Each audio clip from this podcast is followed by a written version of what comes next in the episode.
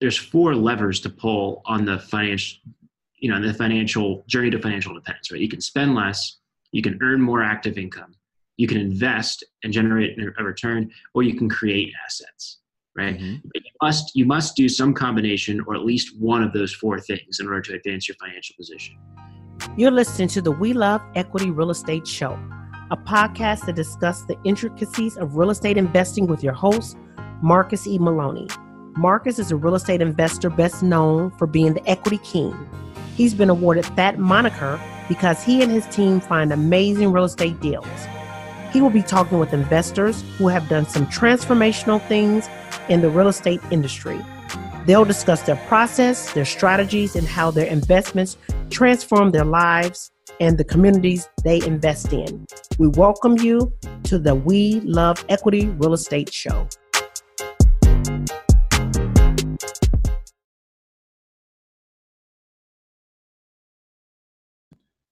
Hello, guys and family. Welcome to another We Love Equity Real Estate podcast show. On today, we have the illustrious Scott Trench. If you don't know who Scott Trench is, I don't know where you've been at, especially if you're a real estate investor or you're in the personal finance business. Uh, Scott Trench hails from Denver. He is the CEO and president of Bigger Pockets. He's the author of Set for Life, which is a, a wonderful book that you need to read if you're looking into personal finance. He's the co host of the Bigger Pockets Money podcast. He's a real estate investor, a house hacker, and he's definitely a personal finance um, influence. So, Scott, welcome you to the show, man. I know you have some awesome information that you have for our family and our listeners today. Well, thank you, Marcus. It's great to be here. Well, thank you so much, man. I know you're doing a lot, and I know you're prepping for the Bigger Pockets Conference on next week. Again, I will definitely be there. I will be in the building uh, just to meet some of the faces and to see some of the co uh, bloggers that I blog with, and just to really just talk all things real estate and personal finance. So definitely get a chance to uh, see you on next week. So let's kind of just roll on, man, and and get started. So Scott, you're big in personal finance. You're a real estate investor.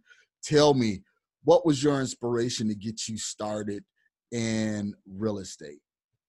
Sure. So I, I, started my career at a uh, Fortune 500 company as a financial analyst, and uh, I kind of within a couple of months of starting that job, looked around and saw that if you know if I pursued my career, I'd go from my job as associate financial analyst, and a year later I'd be a financial analyst one, and then after a year or two after that, I'd be financial analyst two, and then senior financial analyst, finance manager, senior finance manager, director of finance, senior director of finance, VP of finance, senior VP of finance, CFO, and that was if things went really well um, and I got all those promotions. And I thought, you know, looking around, that that was not the career path that I wanted for myself. So I became interested in the concept of financial independence, um, the FIRE movement, financial independence, retire early, and you know.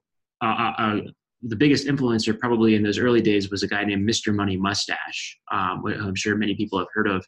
Um, and his yeah, and his approach to extreme frugality really kind of appealed to me because I didn't see a clear path to earning more income, and I had no assets with which to invest to generate returns. Um, so I began being very frugal. And then as I became very frugal, I realized, you know, if I earn, if I index fund invest, which is what a lot of uh, financial independence and personal finance bloggers promote as a, as a path to financial independence is be very frugal, save a solid income and index fund your way to financial freedom. I thought, hey, you know, I'll be retired in 15 or 20 years. That's pretty good to retire at absolutely at, in your 40s. But you know, being 23, I was like, that seems too slow still. so that's when I kind of began getting interested in real estate investing and stumbled across a, uh, a fledgling website and podcast called Bigger Pockets. So I began listening to that podcast and following the blog and reading, you know, and joining the community and meeting members and those sorts of things. And then I eventually uh, met the founder, which is how I got a career here. But that, that's how I became interested in real estate. Okay, so so kind of going back, um, being a a finance major and everything like that. So that time frame of retiring, you know, in 15 years wasn't suitable for you, and you started, you know, listening to Mr. Money Mustache, you know, on his podcast, which is an awesome podcast, guys. Um, why did you turn over into real estate versus doing something totally different like um, you know multi-level media marketing and and things like that um you know i think the appeal of so so first of all you know there, there's four levers to pull on the financial you know the financial journey to financial independence right you can spend less you can earn more active income you can invest and generate a return or you can create assets right mm-hmm. but you must you must do some combination or at least one of those four things in order to advance your financial position and um, you know while i was doing this i focused on spending very little because i couldn't earn more, much more active income at my job mm-hmm. and then mm-hmm. i also focused on creating assets i didn't focus on investing because i had nothing to invest i was starting with basically scratch which is a phenomenal advantage not starting deep in the hole in student loan debt um, but that, that, that was the reason I focused on those two things. So I, I spent very little and I tried to create a new source of income. I started trying to tutor. I started trying to uh, I started to sell punny T-shirts. Uh, that, okay. that was a great way to lose 800 bucks. I, I, I started a like winter gloves for driving business. I considered selling a doing a winter tire rental business uh, here in Denver, and none wow. of these ideas really ever panned out or began working. Um, but I tr- was trying these at all, every point. The real estate, the reason I became interested in real estate was mostly because it was allow me to reduce my expenses even further. My initial attraction wasn't necessarily the long term real estate investor por- profile. It was if I house hack, if I buy a duplex and rent out the other unit, I will be able to cover my mortgage and largely live for free. And that will allow me to accumulate a lot more cash very quickly with which to invest and create assets or businesses. Okay, so so just to recap, the four pillars, you know, to financial and to wealth is to earn more, spend little, create assets, and invest. Um, so you said that you couldn't really expedite or speed up your earning potential and you didn't have anything to invest. So it was basically creating those assets and spending spending little or being frugal.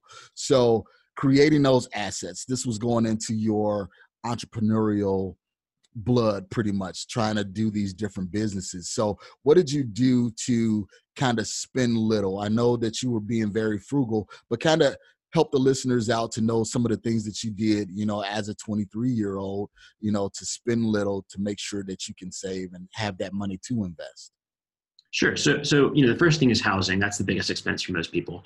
And with that, I lived in a not very nice apartment with a roommate and that was you know you know that's it's a very simplistic solution but you know at the time i was making $48000 a year out of college and most of my peers earning the same amount of money were living in much fancier places so that that was item number one and by far the most important number two was my vehicle um, i drove a toyota corolla um, it was a new toyota corolla but you know i didn't buy a lexus you know and, and right. so i never locked myself into a, a crazy uh, um, financial payment. I still think that buying the new Toyota Corolla was actually a financial mistake, and that I could have done better by buying a seven or eight year mo- mm. old model where the depreciation had already taken its toll. Um, but I, at least it didn't screw up too badly on the mm-hmm. car per- on the car front with the with the Corolla, right? Um, and then third, I brought my lunches to work most days. And then, you know, I was 22, 23. So very important part of my uh, recreational time was uh, drinking lots of beers. And so I would uh-huh. buy light beer and yeah, that kind of stuff and bring it to my friend's place and then not spend all that money at the bar or spend as little as gotcha. I could. There. Gotcha. So, so um, and then having that that mindset, I mean, that's that's the main thing that's key because, like you said, some of your um, peers they would have the fifty thousand dollar annually income, and they would go out and they would buy the nicer car they would live in the, the mm-hmm. nicer you know condo or something like that. So how did did you catch any flack you know from your peers saying hey scott what are you doing man? Why are you living over here when you can live over here? Why are you buying a corolla when you can buy you know that lexus or maybe even a nissan maxima something you know a little bit better um how was that that dialogue or that communication with your peers yeah, you know, it, it was fine. I, I was pretty open about what I was doing and why. Um, uh, you know, I think, that, you know, I, am not exactly secretive about it um, uh-huh. In general, so I'm not secret about it with my friends either. Uh, it was just, hey, here's what I'm doing and why, and and they, some of them, some a couple friends are, are kind of on a similar path, and a couple aren't, and it's uh, it is what it is, and, and it's not a you know a, a thing there. It, it, it, for a period, it frustrated me that some of my friends weren't weren't doing the things that I thought might be helpful to them to advance their financial position, and you know making not even really big sacrifices, just like some changes that would result in the same quality of life and ha- happiness, but thousands more a month in wealth accumulation. Yep. Um, but you know, that's no, I don't like bring that up anymore. And, and, and there's two things with that because a lot of people I think get frustrated once they discover fire or investing and like, why aren't you also doing this? Everybody. Um, mm-hmm. And there's two components to that. One, I think it's unreal. It's unrelatable to live below your means to a lot of people. They don't understand. Hey, I can live. I can live in downtown Denver in the high rise. Why would I live in that place there? You know, exactly. That's near to work when I can live near near all the cool stuff.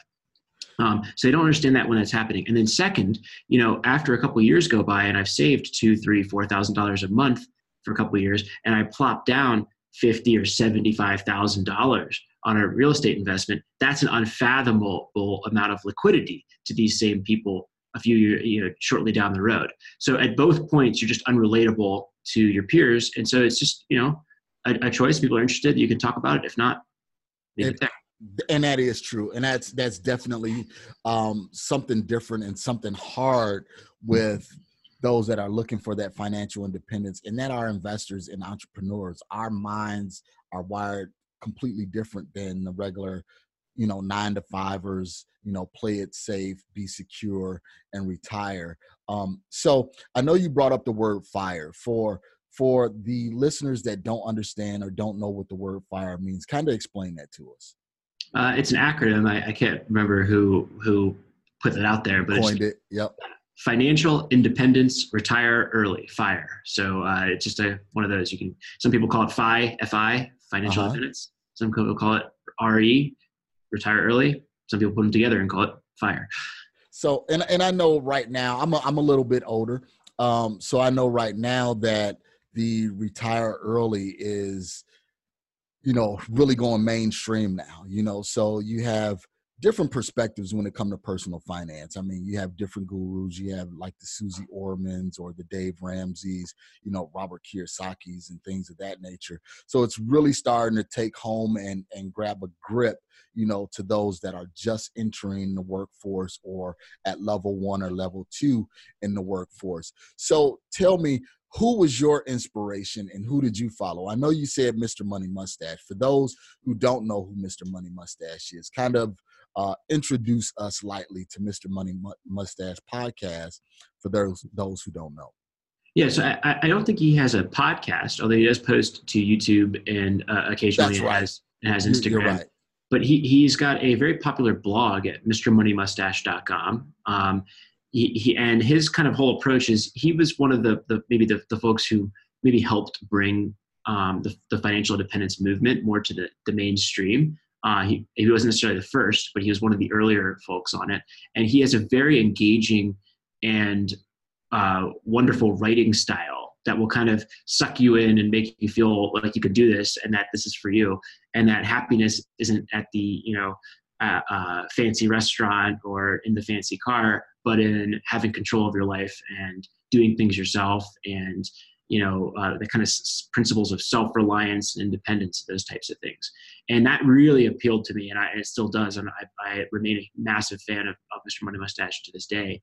And um, you know so, so that was certainly one of the things that really sucked me in and got me completely gung-ho about the financial independence uh, movement and, and got me in. And the other set of um, influencers were josh dorkin the founder of bigger pockets and brandon turner the host of the bigger pockets podcast um, okay. I was fans of them, and I still remember the first time I met them uh, uh, in, a, in, a, job interview setting, how intimidated I was. But yeah, the, the, you know, they kind of made real estate investing seem accessible to me and showed me the power that you can uh, uh, of that of real estate investing as a tool to move you towards your financial goals. So tell me about tell me about because now you're you know, the CEO and president of Bigger Pockets. How did that transpire? How did you go from being a follower and a listener to now um, really taking the reins? Sure. So after that first year at um, at, at uh, Fortune 500 company as a financial analyst, I saved up about twenty thousand dollars ish, um, maybe 20, 20 maybe seventeen thousand dollars in the exact 12 months, but 20-ish thousand by the end by the end of 2014. And around that time, two major events happened. One, I joined Bigger Pockets, um, and two, I bought my first rental property investment um, within about two months of each other. Okay. Uh, uh, and you know the reason I joined Bigger Pockets was I, I was looking for. I knew that I didn't want the career track that I listed before, and I was looking for other work. And I was considering becoming a real estate agent. I was considering um, you, you, know other other types of sales jobs, considering moving um, to another another city or back home. And, and I also met Josh Dorkin, the founder of Bigger Pockets, and I offered because I was such a fan of the community and saw the power of, of what this was doing and how it was changing people's lives. I offered to work for him for free, um, which you know is, is a is a funny offer, and I think a lot of uh, people, maybe particularly young people, are always like, "Oh, I'll work for free for the opportunity or whatever." Seems like it's kind of a lot, like a lot of liability.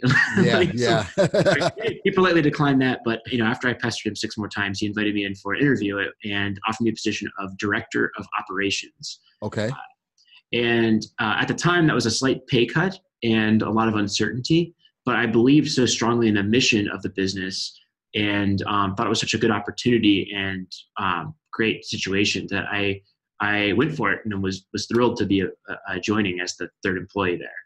Um, and so over the last five years since I joined, um, I think we've we've somewhere around 20x in revenue um, and built the team from those three team members to about 40 where we have today. And about two years ago, uh, you know that, that, progression, I can bore you with all the details, but basically, uh, Josh was the founder and began um, offloading more and more responsibilities and managing the business and running the business to me over time, um, where I was running various team, you know, several teams, um, kind of in charge of some of the, the brand, various revenue streams, uh, those those sorts of things.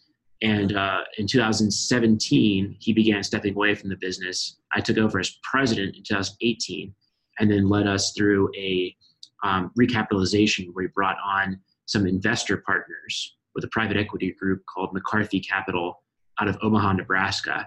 And um, ever since, I've been running the company as both CEO and president. All right, man. Well, congratulations, first of all, for your hustle and for taking that risk. You know, not many people will leave a Fortune 500 company to basically go to a startup. I mean, because that's basically what it was. It was Josh and Brandon and now you. So going through that transition, man, what were you thinking? Why why did you really decide to take on that risk? And um, what were some of the fears? Were you were you fearful at doing this? Yeah, I, I was certainly a, a, little fearful, but I think you know I see a huge correlation between financial habits and um, you know the the comfort with risk, right? So so I had twenty twenty five thousand dollar. I, I was around that twenty thousand mark, moving on to twenty five thousand by the time I started at Bigger Pockets in my savings account. Okay. Right? And I spent like two thousand dollars a month, so I had basically a full year of savings, and you know, it wasn't really like in a, in a position where leaving that job could hurt me. I knew I could probably go back and get a fifty thousand dollar a year job, no problem, uh, in, okay. in the near future and I had all those savings. So it wasn't like this, you know, it, it changed the dynamic for joining a startup to from this is an in, in this is an irresponsible risk to this is a incredible opportunity. Opportunity. And that's that's really and I think for me at least, and it probably differs for everyone, the fact that I was spending little and had a nest egg, which to me felt like a lot, um, and it was a lot relative to my spending, uh, enabled me to to make that distinction in my mind. So the fear was much less than the excitement of the uh, of the opportunity and, and and feeling good about joining a great great company with a great mission. Perfect, perfect, perfect, man. So tell me, I know during this time you were just just doing your first acquisition. So let's talk about you know that first real estate purchase, man. What what was it? Um, how did you acquire it? And let's go over some of the numbers. So first of all, um, what was it? What did you purchase?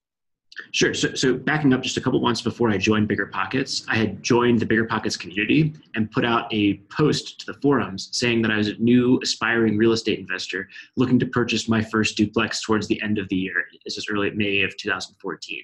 And a couple of people greeted me and responded were very nice. One of them was a lady named Mickey. And Mickey uh, responded to me, welcomed me to the community, asked me about what I was looking for. And a few months later, um, in September, she sent me a duplex. The duplex was a home path foreclosure, so it had been foreclosed Wow, on Okay. um, and was offered only to owner occupants. So I had a nice advantage in this, remember this 2014, and the market was at its peak. It was not going to go up any higher. So this was a really dangerous time to buy real Yeah. estate. Being facetious here, but this is exactly how it's felt every single year for the last like six, seven, eight years Yep. Yep. um, and you know but but the the you know and so properties were going were moving pretty quickly and going up in value pretty quickly. My advantage on that property was again it was a home path property so investors were not able to submit bids on it until owner occupants had already submitted them. House hacking wasn't a huge term at this point in a big uh, in a competitive environment so i was able to go in and have you know 10 15 days to talk with a couple of investors. I talked to an investor buddy i'd met um, through a mastermind group locally, and he walked through the property with me and gave me a lot of encouraging. This is a this is a pretty good deal. You should probably Okay. this one.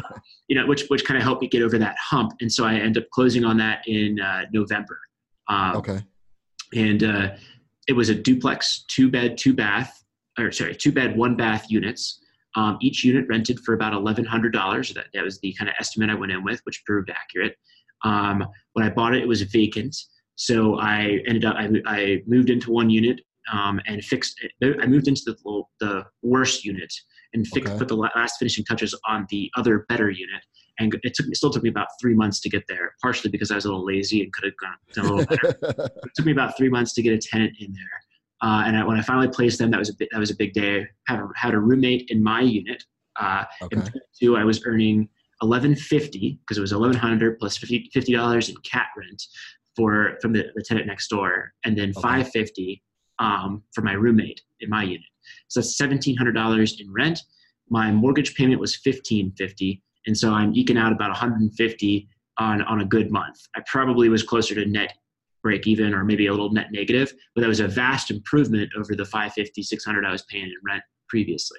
Yeah, because now now you're living free, and you have, you know, the the tax benefits. You have the uh, debt pay down and everything like that. So that that really puts you in a strong position.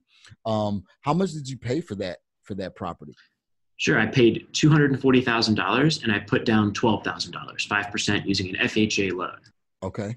Okay. Perfect. So, and now you're, let's just say you're at, you know, break even to a hundred, hundred dollars a month cash flow. Um, what was next after that? First, first of all, before we get into that, tell me about the vetting process of your uh, first tenant. Sure. So I, I read a uh, article on Bigger Pockets. Um, at that point, I had the advantage of being a employee there, so I found the article pretty easily, uh, written by my coworker Brandon Turner, and I Okay. just downloaded a guide, like a guide to screening and vetting tenants. And um, I had a, a, a form that I downloaded. I had them sign it, and I made a bunch. I called their prior three landlords, ran the credit, criminal, and background check, uh, and placed a great pair of tenants um, in there. So it wasn't really that big of an issue from the tenant screening process because I followed a formula that seems to work for a lot of people. Um, the bigger issue was I just needed to get the place rent ready, and it was like it was like that that thing where like there's only like five percent of the work left to do, and you just don't get around to doing it. That's that's the killer in a lot of life and business things, and that that hurt me. I, pro- I probably lost two thousand dollars, which is a big deal at that point. Yeah. Yeah. um, So- for for for not doing that. Yeah. Did you do all of the work yourself or did you have a contractor or handyman?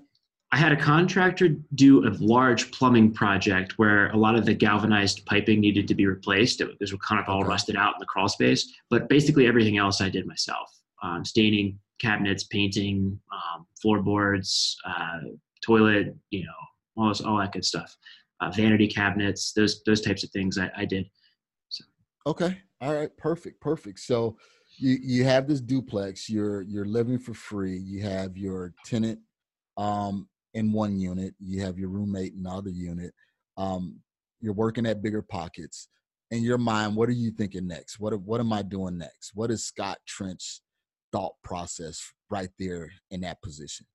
Well, you know, that year the, duplex was about four miles away from work, so I was able to to bike every day to work. Um, I was playing rugby, um, so it was kind of just like, hey, I hit a milestone here. My, I've got a good career opportunity. I just need to buckle down, work hard, have fun, and save up uh, and stockpile, re, rebuild my my cash stockpile here aggressively. So um, for the next 12, 15 months, um, I I biked into work every day, brought my lunch, packed my food, spent as little as possible, wrote a bunch of you know blog posts whenever Josh would let me, um, and okay.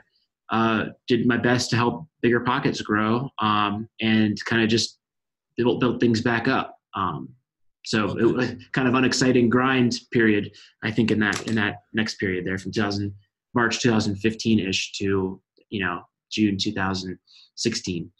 So do you think that was your your biggest financial risk or was it another risk that you've taken that you feel was your biggest risk? Uh, I've taken bigger risks since then from a dollar standpoint, but rel- like from a life position standpoint, that was the big set of risks. Changing that the job and buying a duplex all at once, right? With when when you're starting from basically scratch, that was the that was the no relative risks I've taken since then have been on the same scale. Okay.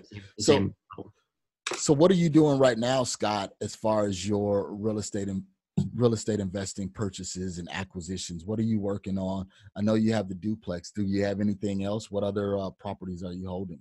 Sure. So I live in another house hack duplex right now. Um, I have a uh, uh, so that's two duplexes. I have a quadplex. It's about a mile and a half from where I I currently live. Um, I have a stock portfolio. I'm a big index fund investor um, with with a big, a large portion of my wealth uh, in, in, addition to real estate, and then I also invest in a syndication in Phoenix. Okay, all right, perfect. So with the volatility in the market, how are you uh, navigating, or how are you holding on to those to your stock position? You know, are you a little leery? Are you thinking about exiting and putting that deploying that capital somewhere else? Um, kind of what's your what's your mindset with that?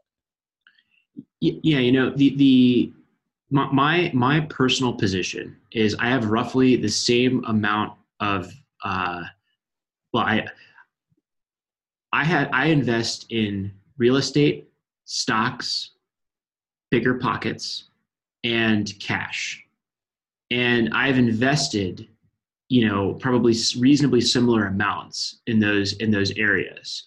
Um, so I have a large cash position now.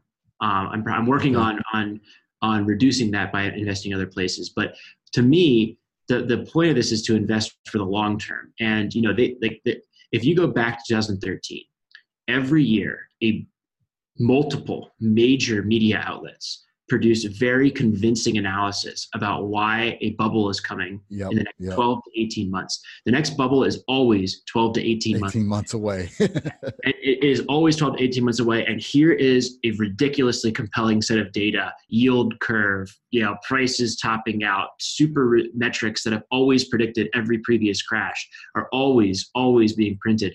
And so one of these days they're going to be right right? But if I don't invest for the long term, I feel like I'm gonna I'm slowly losing um, if I don't if I'm, if I'm not doing that. So I'm going to continue to consistently invest in real estate in stocks. Um, I'm going to continue working hard here at Bigger Pockets, and I'm going to continue to try to create assets and generally live a, a, a sound lifestyle. And I think that's a, a winning game um, in any any market conditions. It's effectively dollar cost averaging across these asset classes over time. So if the market tanks, I will have liquidity to buy more. If the market goes up, I'm in the game, so I continue to win. And if the market stays flat, I'm producing cash flow and continuing to save and invest more. So you know, it's it's kind of like I don't really care there, but I also have a, a, a situation that I think is relatively insulated from those things because of, of I, I hold some cash. Yeah, and and that's good. I mean, because you're you're you're diversified. So you know, if one goes down, the other one normally will you know pick up. So great positioning with that. So you're you're at eight doors and then you have this syndication in phoenix. Tell me about this syndication here in phoenix because as you know i'm i'm here in phoenix. Um, what do you have going on? What what major project are you looking at here? Sure. So it's, it's an a, a apartment complex, uh, and it's uh, a larger deal. I trust the oper- the operator of this deal, and and one of the things that you know I invest here in Denver for long term appreciation and equity buildup. I think that over a 30 year period, I'm going to look back and experience a three, four, five percent long term appreciation yield. Um, that's a speculation, but that's that's something uh-huh. I believe about Denver, and, and, perhaps a lot of Phoenix people believe that about Phoenix. Yeah. And you know, in in in Denver, in Phoenix, in a lot of these um, hot markets, you have low cap rates. When you have a low cap rate, you have a lot of operating leverage. Let me give you an example. Let's suppose that I have a property uh, that produces $100,000 in income, right? At mm-hmm. a 10 cap, I'm buying that property for a million dollars. Yep. Right? At a four cap, I'm buying it for two and a half million dollars, right? So the the investor's initial reaction to this is, I want to I want to buy a 10 cap because 10 cap. I'm going to get way more cash flow. The but on the, on the flip side, if you believe that you can are a good operator and can rehab a lot of units very quickly and drive up your operating income in a short period mm-hmm. of time, the you'd rather be in the market with the four percent cap rate. And here's why. So suppose I suppose I take that income and I change it from 100 to 100 to 200,000, right? I take it from 100 to 200,000. I, I have to spend a million dollars in order to, to drive that operating income right? Exactly in case one, I buy the place for a million, I sink a million in, and now it's worth two million. Two million. Right? In case two, you know, I buy it for two and a half million, I sink a million in, and now I have a property that's worth five million. So you see how that works? Yeah. Because the, the, the, it's it's multiplied by, you know, one over 0.04. One over 0.04. 25. Absolutely. Yep. Um, so so that is kind of the thesis in there, and you know, I'm, I'm, sure that a lot of listeners will say, "Oh, this is a speculation." Speculation, and yeah. And they're hundred percent right. Right? That that that that math, that investment goes belly up right away if cap rates rise, and you're not, and they go to six percent, and properties prices come down. Right? But you know, if, as I suspect, they're going to stay relatively flat in, in the Phoenix market over the next three, four, five years, and the operator is able to produce increase that operating income, there's a good amount of leverage there. This is not something that I invest with with the majority of my my position, but it is, I think, one effective way to make money in an appreciating in, in, a, in a low cap rate environment with a, a good operator. You know, understanding that that is a risk and that this is not something that you can put the majority of your position into and feel and sleep soundly at, at, at night. But I do think there's a very good chance of earning a good return uh, on, on an investment like this. And I want to be a, a, part of that and experience some of these other investments and, and experiment with those types of things. So that's why I chose to, to, to make that investment in, in that market. So I, I know finding an operator is not always easy, and vetting that operator is not always easy. One, without without spelling or giving away your secret sauce, how did you find your operator, and how did you vet it?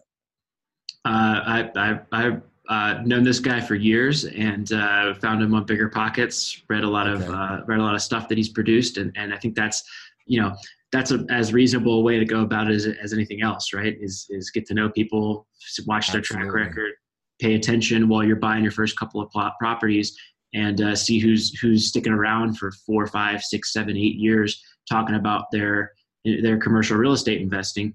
And you know that's a person who you know maybe they'll lose, maybe they'll win, but maybe your odds of, uh, of having somebody who gives up when times go when things get tough or or flakes or whatever uh, dramatically decline by following a, a, formula like that. Okay, perfect, perfect. So, um, have have your stock portfolio. You have your passive income right now in Denver. You have your syndication here in Phoenix. Um, you're working bigger pockets. Tell us about Set for Life, man. Awesome book. Um, tell our readers why what was the inspiration of of writing set for life? Yeah so so my personal career goal is i want to help as many people as i possibly can achieve financial independence as early in life as they as as they can.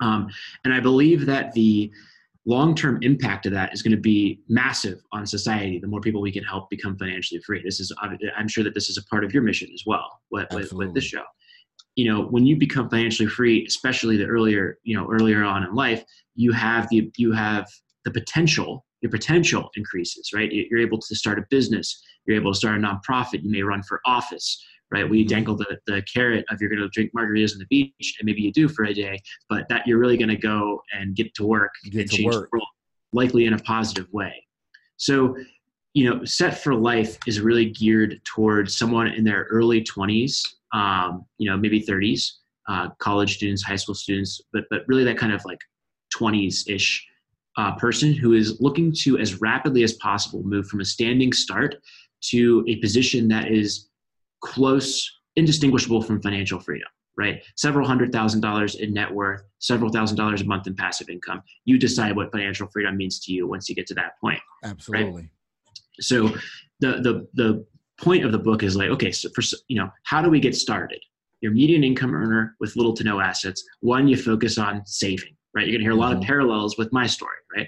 You focus on on spending less. Why? Because you, you can't really change a median income dramatically overnight. You have to put yourself in a career that has the potential to scale and you may not be able to do that if you're spending every penny. So the first part of the book is geared towards building accumulating what i call financial runway um, and if you're able to accumulate a year of financial runway, let's say you spend 30 grand a year, if you have 30 grand in liquidity that you're willing and able to, to access, then you have a year of runway. And you're going to feel much better about taking that leap and joining a startup that has really big upside potential, or buying a house hack or a real estate investment, a meaningful investment, not a thousand dollars in an index fund, right? You're going to feel good about making that that bigger risk that has bigger upside with it you know and then from there you know the next phase is going from that one year of financial runway to four or five years of financial runway. You can call it 25 30000 dollars to $100000 in net worth that is tangible and real not just home equity or retirement account wealth but like real estate equity right cash yeah after tax tradable brokerage accounts. Again that stuff that gives you real options in your 20s and 30s you can deploy to whatever purpose you want if you if you saw the opportunity and for that, you know, that's when we talk about career opportunities, you know, sales or startups or entrepreneurship or whatever it is. You know, you know what your path is lined up for you if you're honest with yourself at a large corporation or in a traditional career track, right? The uncertainty that comes with leaving that offers tremendous upside, but you can only pursue it if you have that runway and spend less than you earn uh, and, and can feel comfortable about that. And then the last phase is moving from that like hundred thousand dollars ish net worth, four or five years runway, to several hundred thousand dollars. And this is where investing in entrepreneurship began to play increasingly important roles um, because you know once you have 100 250 300 400 500000 dollars to invest earning a 5 10 15% return is a really meaningful difference. There's a meaningful difference between those amounts. Um, absolutely it's not as worthwhile to focus on like, oh, I want to get a, a, a 10% return on my thousand dollar investment. It is very meaningful to try to get a 10% return on a hundred thousand dollar investment. Mm-hmm. Yeah. A thousand dollars a month ish is going to be a major influence on your uh, life decision making if you can achieve that kind of passive income. So um, that's kind of the, the framework of the book. And, and the goal is, again, help people make those transitions through those marks as rapidly as possible so, you know, and once you're there, let's call it $500,000 in net worth, $1,000, $2,000 in passive income a month. You're in position to go and attack life and, you know, realize your potential in a way that I think is uh, um, different than maybe peers who have not done that. Well, it's it's the book is definitely something that I am um, actually buying my daughter. She is a sophomore in college, and we've really been driving home financial freedom with her and she's really now starting to pick up you know starting to bite that apple and chew on it real good you know. She read robert kiyosaki's book you know rich dad poor dad so we've been planting those seeds in her and this is going to be actually the next book that i'm getting her for her to uh, dive into. She has that entrepreneurial spirit so we just want to keep on you know steering her in the right way. So well thank you Scott, yes, yes, definitely. Scott, I know you're impacting communities um, such as Bigger Pockets and Set for Life following and everything like that. Um, how do you think what you're doing is going to translate into, you know, some of the people that are following? Um, you know, I, I, I hope, you know, I hope that people really just take the message to heart that, you know, it's got to be one of those four things. You got to spend less, you got to earn more, you got to invest aggressively, or you have to create assets. And everybody is going to have a reason why it doesn't work to do those things. And if it doesn't work to do all those things, you're going to be stuck. And that's just the hard truth. Um, my focus has traditionally the last five years has been on helping people really in, that are starting out, um, younger people or people that are earning that median income with few to little, little, little to no assets. Um, I'm really becoming interested in kind of expanding that and learning what the challenges are for a middle class couple who each earn, you know, a middle upper middle class couple who has a family and earns a you know low like hundred thousand dollars a year kind of situation. What are their challenges? Why is why does spending cutting back on spending, which seems to be the obvious mm-hmm. solution here, seems so impossible for them? Um, I suspect there's life lessons to be learned um, as I get.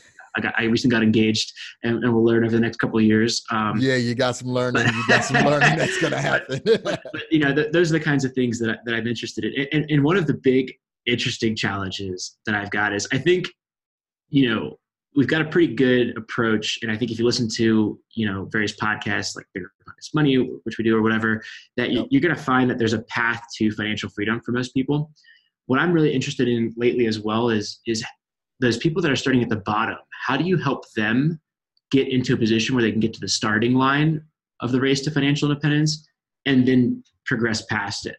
You know how do you help someone who's you know uh, maybe made some mistakes in their in their life or yep. or has busted credit or has been homeless? Um, how do you help them get to the, the starting point which i think is a median income?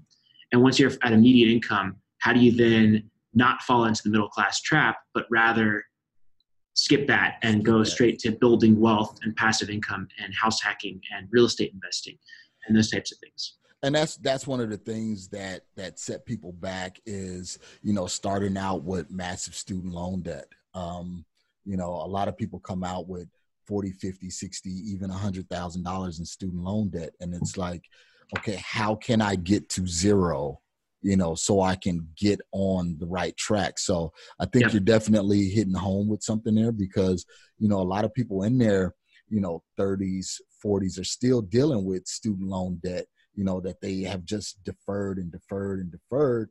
And now you know time has come for you to pay up. And you know with life expenses kids families you know now they may have like in my situation have a kid that's in college. You know how do they navigate that on $50,000 a year you know or a $100,000 you know between between you know spouse. So definitely uh continue on that track man. Um make sure your fiance is on board.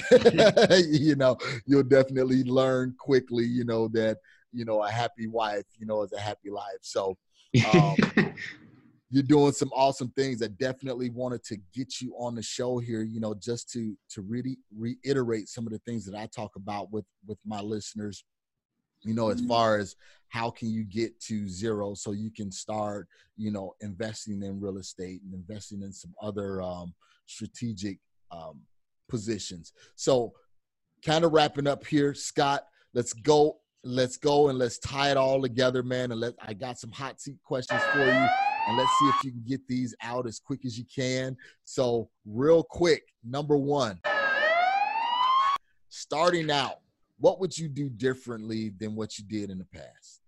So, uh, uh, this starts back in college, and you know, a lot of life decisions I think are made when you uh, just kind of take what's in front of you without kind of considering all the other options and hustling a little bit more.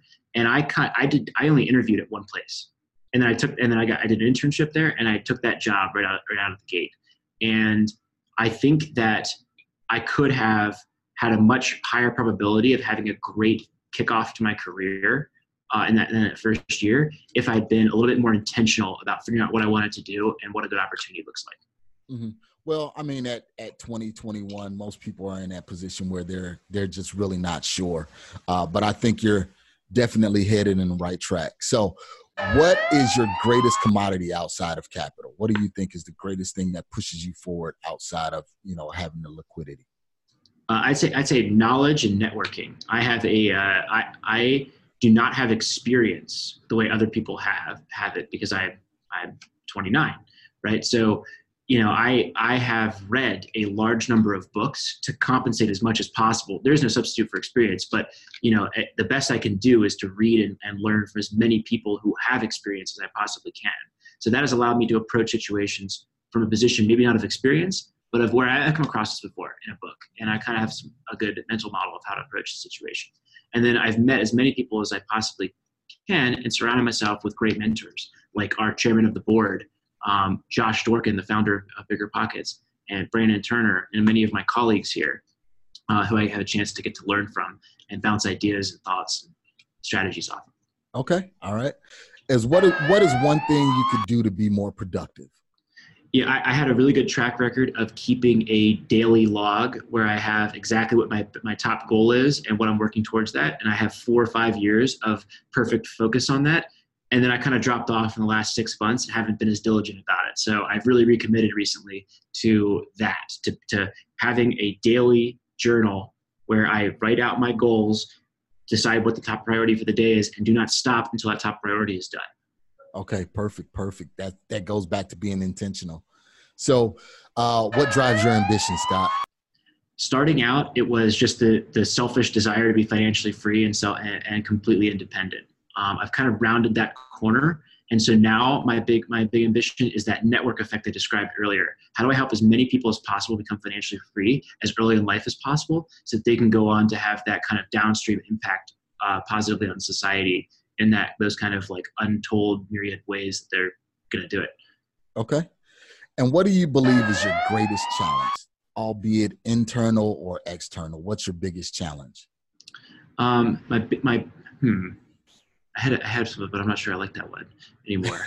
uh, uh, I think I think my greatest challenge is now that I've kind of constructed a number of systems that appear to be working. Um, I need to just kind of let them execute and find the next thing to kind of to kind of keep my my attention turned to. I'm kind of like a million miles an hour type person. So okay. sometimes I meddle, I think, a little too much in something that's working and and, and going. And the best thing to do is let it let it let it be patient. Yep. Let my let but buy real estate and wait. Right is what yeah. I say. That's difficult for me. So I think I kind of just need to let my systems execute and, and go and uh, put my attention on projects that that really do get benefit from my energies being focused on them. And coincidentally, that's when I created this question. That was one of the things that I face. I'm always the type of person that, you know, I need to do this, need to do that, you know, and I'm kind of putting my hands in a in a little bit of everything, you know, and and dropping these little seeds everywhere to see it grow, you know, without focusing on the big picture. Um, so, man, great. So and, what, and a, great, a, great, a great example of that is like in the workplace, right? I got a great team here and they all are fantastic at what they're doing. And every time I try to meddle in something, I seem to make it worse. worse. And I'm like, oh, you know, I wouldn't have done it that way, but their way is better than mine. And so I I, I am learning that like that's been a big challenge that I've, I've I'm trying to do a much uh, increasingly better job on on a, on a regular basis. Okay, perfect, perfect. Uh, what is the latest business book you've read?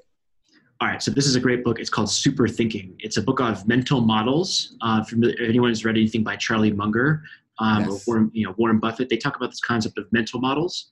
Um, a good example of this is that maybe you haven't heard of is the Cobra effect. So I think when the British ruled uh, India, they wanted to eliminate or reduce the cobra population significantly. So they would cut off, they would pay a shilling for every tail that was submitted, right? Mm-hmm. And so what this what happened was the local population began breeding cobras.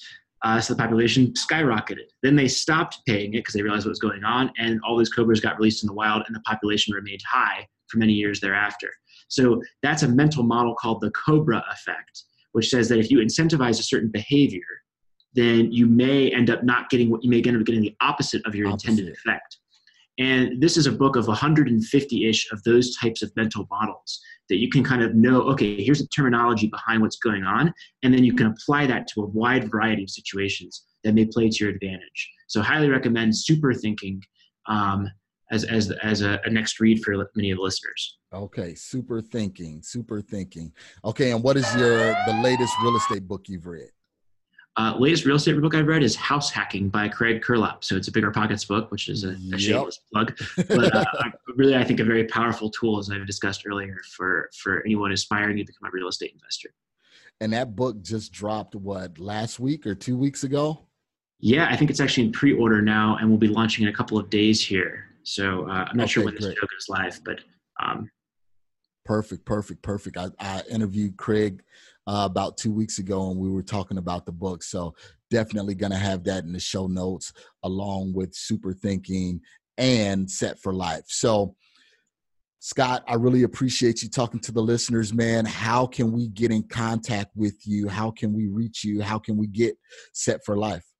Sure, you can reach out to me on Bigger Pockets. You can follow me on Instagram at at, uh, at Scott underscore Trench, um, or you can kind of check out the Bigger Pockets Money Show if you want to hear me uh, uh, uh, talk more about money endlessly. So Well, you you and Mindy do an awesome job on that. So, man, kudos to you guys on that. Uh, all of this information will definitely be in the show notes, guys. And family, I want to thank you for allowing Scott to speak with us, and I hope you gleaned some some valuable information from Scott. Uh, he is definitely an influencer in the real estate community and the personal finance communities. So, Scott, before signing off, anything you want to leave with our listeners? no, uh, just good luck, and remember those four um, central tenets or pillars or whatever you want to call it the, the, of, of financial independence: spend less, earn more, invest aggressively, create assets. You got to do one, ideally a combination of them. All right. Well, thank you so much, Scott. I really appreciate it, man. And I will definitely get this information out to you on the air date. All right, guys, signing off. Thank you for listening to today's show. I picked up some great actionable items, and I'm sure you did as well. If so, let me know. You can always reach me via social media at facebook.com slash MRCS Maloney, Twitter at MRCS Maloney, and of course, IG at MRCS Maloney. You can also always reach me via email at mmaloney at equityri.com. Make sure you reach out to our guest as well. You can always find their contact information in the show notes below.